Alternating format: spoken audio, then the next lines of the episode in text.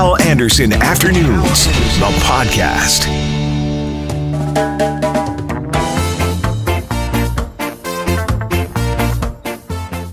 Hello and welcome to the podcast. Coming up, Dr. Premal Patel. He's a urologist at HSC and a prof at the U of M. We'll talk to him about male infertility and ED, erectile dysfunction. Mackenzie Phillips on the podcast. She's coming to Winnipeg for Recovery Day, Winnipeg Saturday at the Forks. We'll get details. And I pay tribute to Mary Kelekis as she has passed away at the age of 94. Please rate the podcast. Please subscribe to the podcast. And now, the podcast.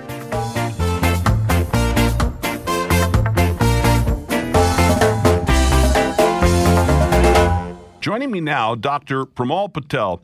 Uh, Doc, nice to meet you, first of all. Yeah, thanks for having me on the show, Hal. You reached out to me, and I was very quick to get back to you and say, yes, let's talk about this. You're a urologist, you're at HSC, you're a prof or an assistant prof at the University of, uh, of Manitoba, and we're going to have a conversation today about male infertility and erectile dysfunction, ED. And then hopefully we can have you back and have other conversations because I agree with you when you emailed me these are are things that we should be talking about, and we often don't talk about them, right? Absolutely. I think it's a, a lot of these conditions men may find embarrassing. Um, there's a lot of misinformation out there. And so I think we need to get the word out. We need to start communicating about this. Uh, and we just need to be more open about this that there are good treatment options um, and there are experts happy to see patients with these con- number of conditions. And men are infamous anyhow, right, for uh, avoiding the doctor uh, I don't know if it's pride or, or whatever it is, but when you put into the mix something that can be embarrassing for a lot of guys, well, now they really go out of their way to avoid it, right? Absolutely. I think uh, it just may be because of uh, a guy being a guy, but at times it does take a man, you know, whether it be months or even several years to go see a physician for something that they may have been having for a long time. Yeah. And so it is really important to seek treatment early because the earlier you're able to treat a lot of these conditions, the better the success can be. Yeah. And I think guys that have an issue need to understand they are far from alone. It, it, it, it's more common than they might think. Absolutely. So when you look at male infertility, so infertility in general, one in six couples have trouble getting pregnant. Okay. And a lot of times there's a lot of misconception that this is probably more related to the female. However, up to half the number of cases can be related to male factor. So hmm. it's definitely not, you're definitely not alone when you're having problems getting pregnant. Yeah. And what what's the cause? I mean, there are many causes, right? Absolutely. There's a number of causes. It could be hormonal imbalances. It could be medications that you're taking. Um, sometimes it can even be genetics. However, a lot of the conditions that can cause infertility can be treated with really good success. And eh, with your GP, with your general practitioner, or does it take more of an expert like you and, and uh, a facility that can maybe better handle some of these more specific issues? Yeah, it's a great question. I think initially it's always good to reach out to the GP. A lot of people feel more comfortable with their general practitioner, and sometimes they can do some initial blood work. Uh, initial physical examination, and then if they have any questions, I'm always happy to um, speak to the patient myself or speak sure. to the GP, but it's always the GP who usually starts the referral process. Yeah. And uh, this can be an issue in the relationship, right? The dynamics of that relationship, you know, because there's guilt involved. If it is your issue that's causing the problems, maybe go into that a bit because maybe that's part of the reason why people kind of avoid this stuff, right? I, I don't know. Well, I, yeah, I hear what you're saying. It, it is stressful, right? So I think, you know, a lot of times you know, a couple may have been trying to get pregnant and you know, it's not really sure who the issue could be, and it could lead to a lot of stress in the relationship. And at that point, I think that's when it's important to seek out an expert mm-hmm. and try to get to the bottom of this. And at the same time, is I always like to see both couple in clinic myself to be able to talk through it, and so both understand that this is something that they can overcome. Is it uh, is it more often an easy fix or something more difficult, more complicated, or is that too uh, general of a question to, to ask? No, that's a great question. I mean, a lot of times it may involve just changing the medication, so sometimes some easy fixes. Other times it may involve some surgical procedures, but those tend to be not as invasive. They tend to be more day surgeries or day procedures. Yeah. And because a lot of these people tend to be young and healthy, uh, treatment they respond well to treatment, and downtime is very minimal. Right.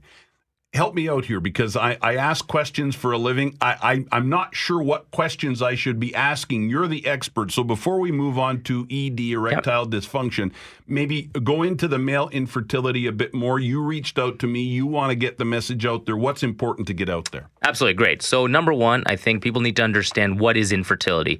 So, if a couple has been unable to get pregnant after a year of regularly unprotected intercourse, mm-hmm. or six months, or if they feel that they may already have a condition that could cause them to have problems, that's when they should seek investigation. So that should Give the- it a, give it a good try for a year, and then if there are issues, come and see a pro. Exactly. Come and see a pro, and that's going to require getting a general history, a physical examination, getting some blood tests, as well as getting their semen tested.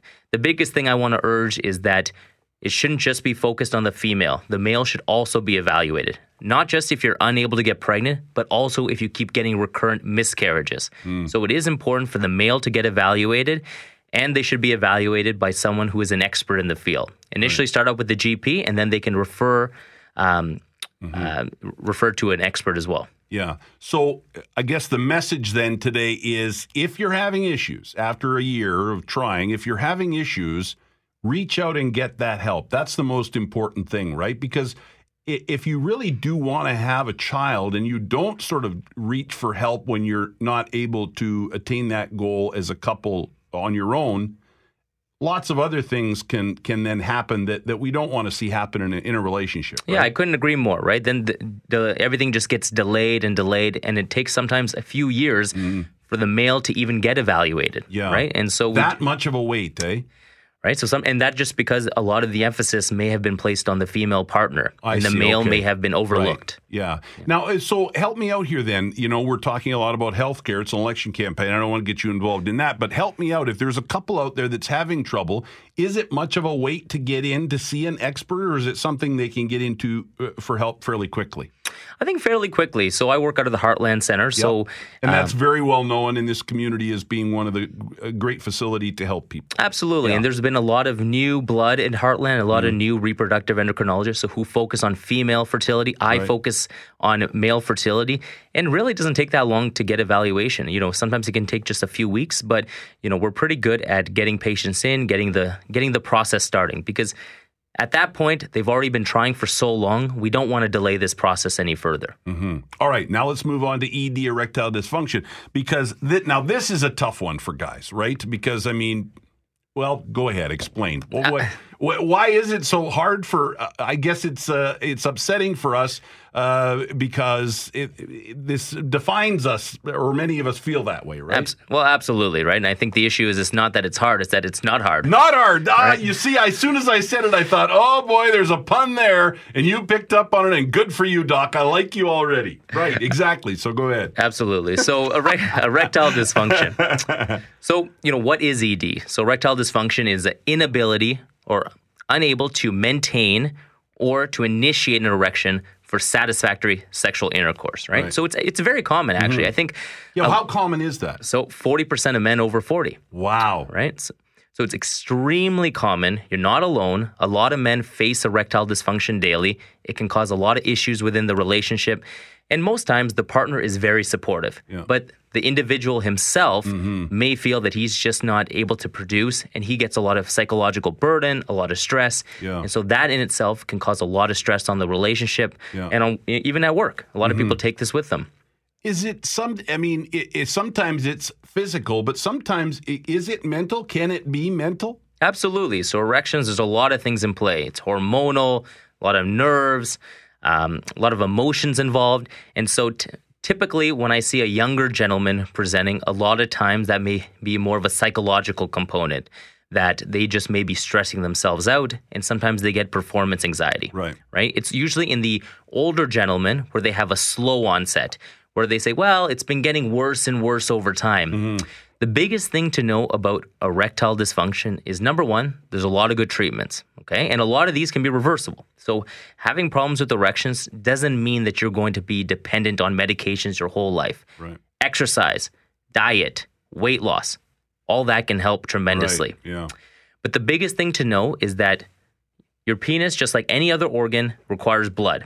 And if you start having problems with your erections, that's actually an early warning sign that you could be having problems with your heart. Much bigger issues, right? Absolutely, mm-hmm. right? So it is important that if you are having problems with the erections and that it's been going on for some time, you should speak to your family doctor who are experts in this aspect and that they could refer you on to someone like myself mm. if they require any further treatments. But it is important to speak about this. Yeah. And again, depending on what's causing the problem, there's help out there, right? There are medications that can take care of this almost instantaneously, right? Absolutely. There's oral medications, there's injections, there even there's even uh, penile implants. Right. So there's a lot of effective treatment outcomes or a lot of effective treatments mm. that can help ED quite well. Yeah. Bottom line is, if you have an issue, there's help. Don't be afraid to ask for it. And as you said, and I think this is a huge one, most in in relationships, the other person in the relationship is super understanding about this, right?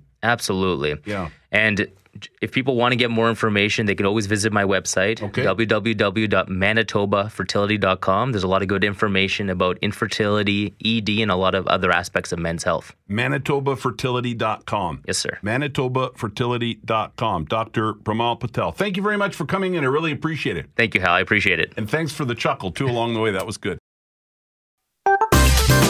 Joining us on the phone now, Mackenzie Phillips. Mackenzie, good afternoon.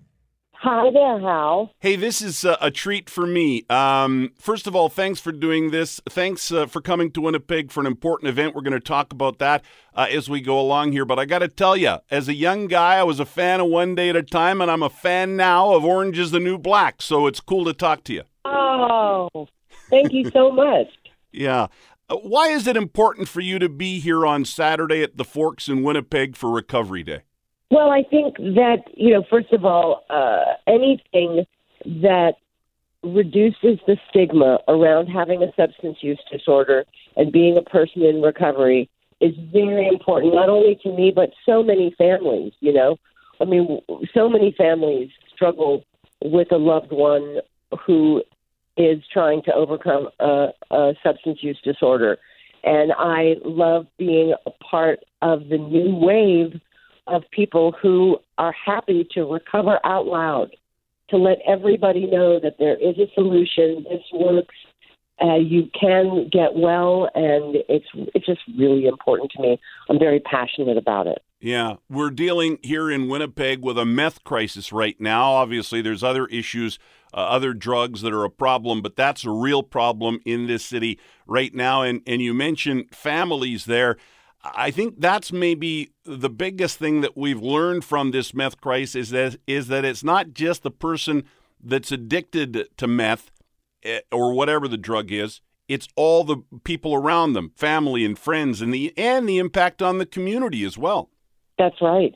We're we are seeing uh, a a, a huge uptick in uh, methamphetamine use here in California as well it's one of those things that you kind of think, oh, well, that one went away a long time ago, but no, it didn't, and it, it it's it, that drug just hooks you and grabs you and changes.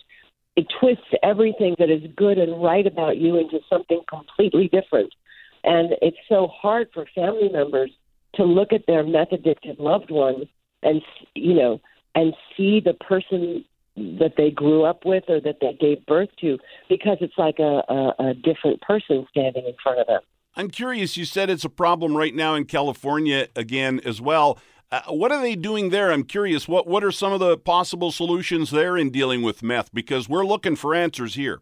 Well, I don't think that there's any sort of you know uh, at the the state or city level anything that anyone is doing. I mean, there's Crystal Meth Anonymous, you know, CMA is the acronym. Um, what we're seeing is that it really impacts the uh, gay men. Uh, it's it's a that's a huge component of of the the the lifestyle with gay men, crystal meth, and sex addiction or acting out sexually. So we see that a lot here. I work at a, a treatment center called Breathe Life Healing Centers, and we have a dedicated uh, recovery track that is that is uh, created to treat gay men with crystal meth and sex addiction. And so, you know, what are we doing about it here? We're trying to keep our heads above water and keep people alive. And I imagine that's very similar to what you all are doing there. Yeah. Uh, some people here think we should have a safe injection or safe use site. Others think that's a terrible idea. Where do you come down on that? You know, I I, see the benefit of it. I see that, you know, I know that they did that, you know, in in Vancouver, in British Columbia, Yeah. and they've done it in other places around the world, and it had a positive impact. So, you know, although uh, those of us in long term recovery, like myself, and those of us who don't, and also those who don't really get it, cringe at the idea of a safe in- injection site because the thought is we are just encouraging the behavior. But really, at some point, when it becomes a crisis like it is in Winnipeg or like it's becoming here in Los Angeles, you have to begin at least with harm reduction. How can we reduce the harm so that we can keep people alive long enough to get them well again? So mm-hmm. it's a it's a really sticky wicket. Yeah. And it's tough for people to wrap their heads around here. Yeah, and, and anywhere, like wow, you know, and anywhere. How can we, you know, conscience providing, you know, a safe injection site? Well, you know, do you want people to to pass around, you know, IV borne illnesses or you know, uh, die in an alley from a, you know, it's it's a it's a horrible uh, dilemma. You, you talked about why you do it, but do you ever get tired of doing this, uh, Mackenzie? Do you ever get tired of, of talking about your history and uh, these uh, subjects that can be, uh, let's face it, can be very depressing and upsetting, can't they? Well, I mean, you know, I work full time in a drug and alcohol treatment center uh, as a counselor, a group facilitator, and I also work at the executive level. So, you know, I don't get tired of telling my story because it helps me remember where I came from and how far I've come, and it allows me to be of service to the the next person who might need to hear a story like mine. Mm-hmm. But working day in day out with people who are struggling and sick can become you get some you get compassion fatigue you know you get a little burned out and you need to make sure uh, i get a little burned out i need to make sure that i'm practicing radical self care uh, and taking care of my family and my needs and my animals so that i can balance the heartbreak of working with people who might die on a daily basis uh, with with the, gifts of, of my recovery. Do you know what I mean? Mm-hmm. Yeah. It's uh, World Suicide Prevention Week, and tomorrow is World Suicide Prevention Day. Uh, Mackenzie, uh, at some of the darkest moments for you, did you ever contemplate taking your own life? I'm curious to know that, and, and if so, tell us about that. I never did. I would have the thought, oh my gosh, my family would probably have an easier go of it if I wasn't crashing and burning and I just wasn't here. But it was never tied to the next thought of I should kill myself. Ne- that's never been my my path. You talked about why you are coming to Winnipeg, why it's important to get up there and talk to people. What will you be saying? What's your message on Saturday at the Forks for Recovery Day? Well, here's the deal. My, you know, I've been to treatment eleven times. Uh, my story doesn't say, "Oh, you know, relapse isn't that big of a deal. You can always get sober." My story says, "I'm one of the lucky ones. I'm the anomaly. Most of us die, sadly. You know, I just, uh, you know, my message is there is hope. Let's all work together. Let's make this a movement. You know, let's make this a movement of people who are reclaiming their power and living their best lives as opposed to hiding uh, in a dark room with a needle.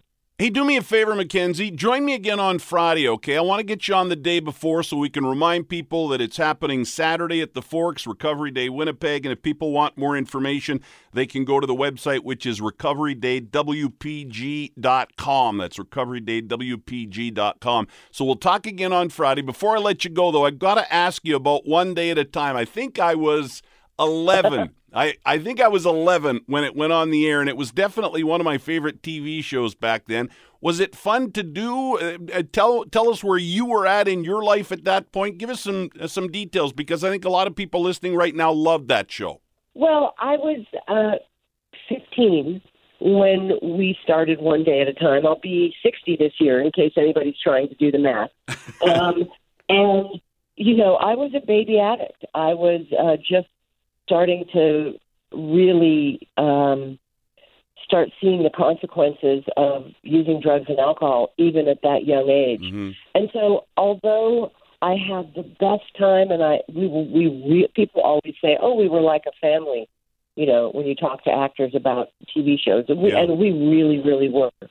Um, and then you know things started to decompensate for me, and it was it was a, a, a complicated time in my life. Mm-hmm. But you know the show ran for nine years. We are all well. Pat Harrington and Bonnie Franklin have since uh, passed away, Yeah. but Valerie and I are friends, and you know, and also I am on the new One Day at a Time, which uh, had three seasons on Netflix. It stars Rita Moreno. It's Latina reimagining of One Day at a Time, Oh, and we're coming back next year on Pop TV, which is a CBS affiliate. So um, it's a great show. And so one day at a time lives on. I still get to work with Norman Lear, who is 96 years old incredible. and uh, unbelievable. It is the I have such a great life.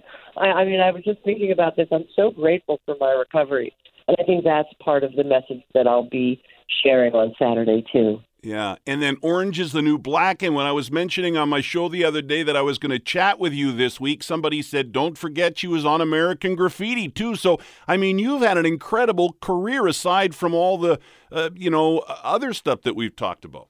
I have. I've been really, really uh, blessed with some kind of crazy abundance. You know, people always say, "Oh my God, you've had such a horrible life," and I'm like, maybe from where you're sitting, I have had a lot of struggles and a lot of things to overcome.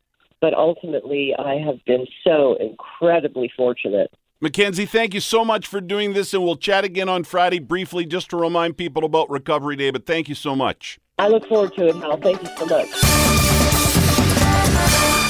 I was uh, reading on the weekend that Mary Kelekis has passed away. I think it was last Tuesday, last week, anyhow.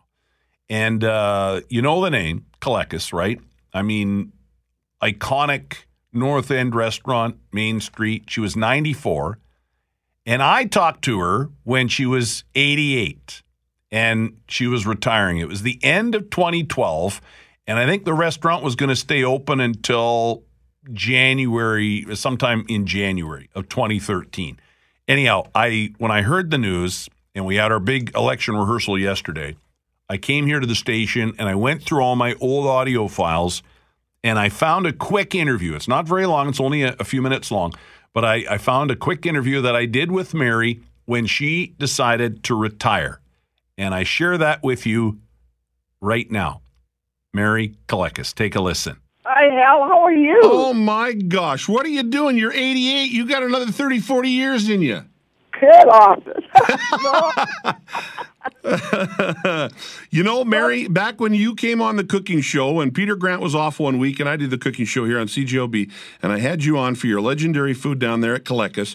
And over the years since then, we've uh, run into each other here and there. And you are just such a wonderful person, Mary, and I'm so happy you're going to be able to take it easy. yeah, well, that's just the idea, Hal. It, it, you know, I've turned. It's 88. You know, so it's time. No kidding. And in there every day, cooking the dogs and the burgers and everything, eh?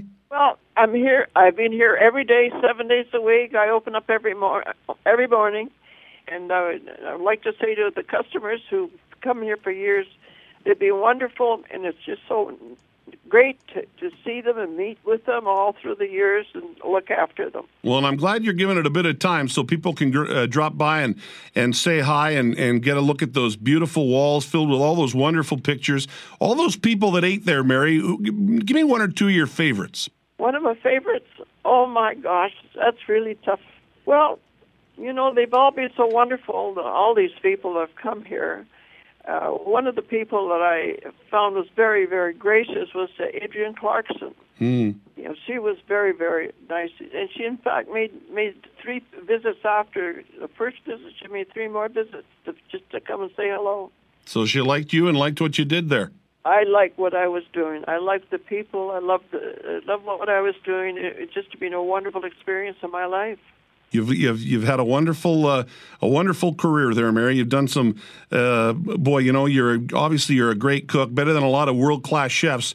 Uh, but you've been a great friend to a lot of people, and a lot of people are going to miss you after you retire. But I want you to enjoy your retirement, Mary. And if you ever, you know, you're sitting at home and you're saying, "Oh man, I feel like cooking," you call Hal. Okay, you can come cook for Don't me. worry, Hal. You cook. I, I keep. I have my my my radio on, listening to you all the time. Mary Kelekis, God bless you. Thank you so much. Ah, rest in peace, Mary. She was a nice lady, really nice lady, and you know, lived a wonderful life and had a great career and co-founded uh, Folklorama. Mayor Juba called on her to, you know, just an incredible life. And uh, absolutely, rest in peace. And God bless you, Mary Kelekis, dead at the age of 94.